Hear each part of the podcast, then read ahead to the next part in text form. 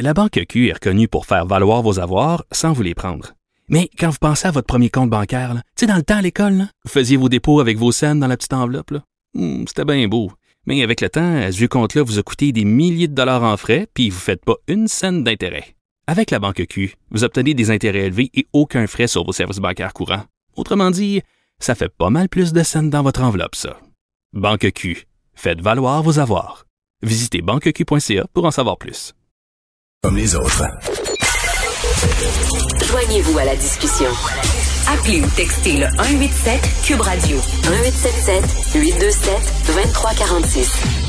Vous ne le savez peut-être pas, mais plusieurs produits traditionnels québécois de l'alimentation ne sont plus fabriqués au Québec. On pense que ce sont des produits d'ici parce qu'on reconnaît les noms. Or, non, c'est maintenant propriété euh, de firmes étrangères. C'est euh, une situation que déplore M. Pierre Lucier, qui est un ancien journaliste, qui est auteur d'une lettre euh, qu'on a publiée dans la section Faites la différence, qui s'intitule Que reste-t-il de nos amours? M. Lucier est avec nous. Bonjour, M. Lucier. Oui, bonjour, bonjour. Bonjour. Alors, donc, plusieurs, euh, plusieurs produits qu'on pensait faits ici. Par exemple, les fameux Whippets. Ça, c'était la biscuiterie Vio euh, qui faisait les Whippets. Moi, je pensais que c'était encore euh, fait ici au Québec. Absolument pas.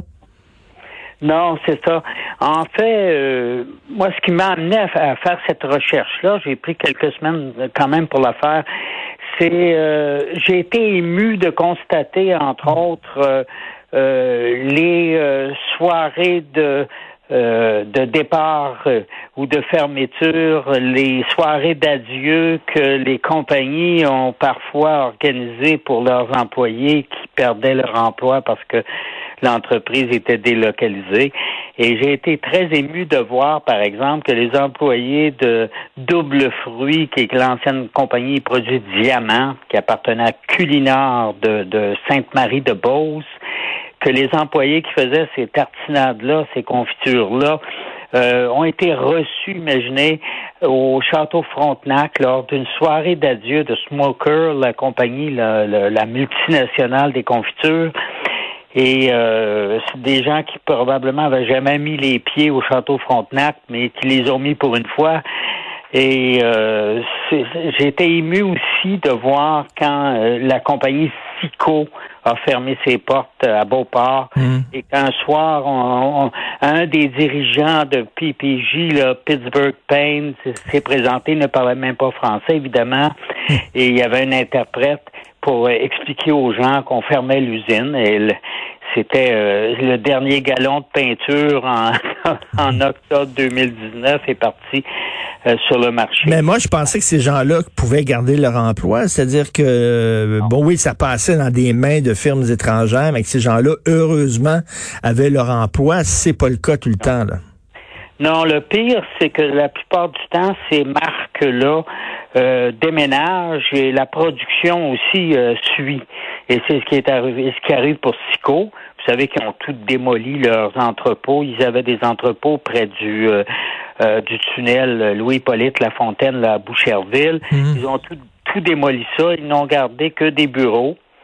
Et euh, dans la région de Québec où est née euh, la firme Sico à Beauport, ben là, c'est des hangars qui sont. Il y a un surveillant qui reste à la porte, là, mais c'est pour le moment, c'est des hangars qu'on va probablement démolir. Le miel doyon, ça aussi, on connaît ça. on pensait que c'était québécois. Ça a été vendu, ça aussi?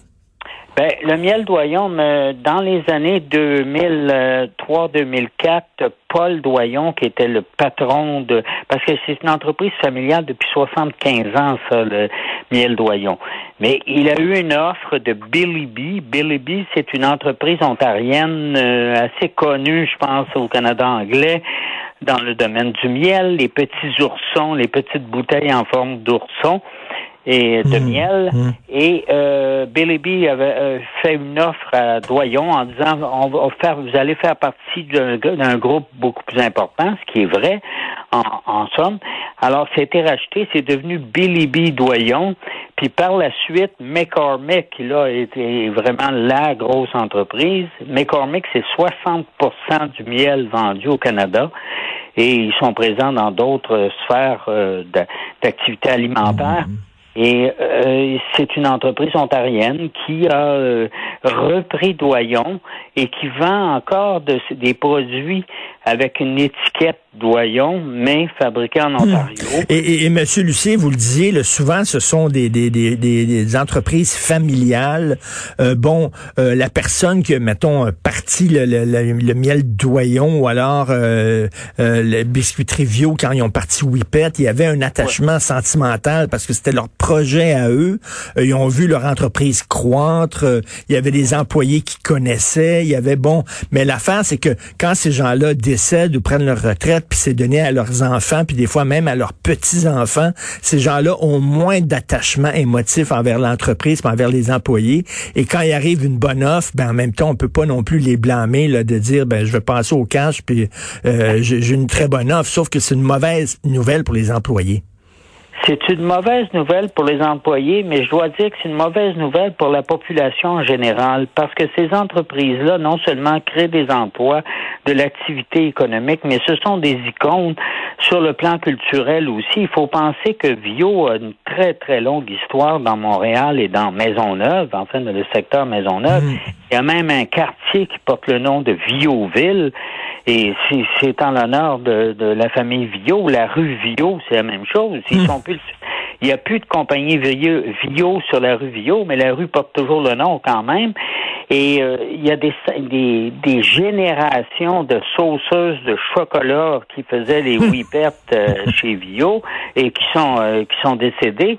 Mais c'est dommage que que ces, ces ben entreprises culturellement, c'est pas simplement de la nourriture, pas c'est pas simplement de l'alimentation, c'est aussi une culture. ben oui, récemment, M. Lucie, il y a un livre qui a été euh, publié sur l'histoire des gâteaux Vachon.